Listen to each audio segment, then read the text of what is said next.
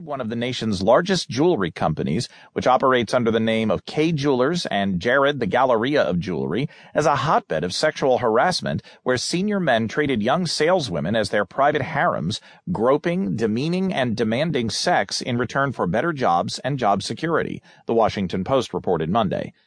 The declarations are part of a private class action arbitration case first filed in 2008 that alleges female employees at the conglomerate were routinely sexually harassed, paid less, and passed over for promotion. Sterling, which has its headquarters near Akron, Ohio, operates close to 1,500 stores in the United States. Chief executives of Sterling's parent company, Signet Jewelers, including CEO Mark Light, are among those.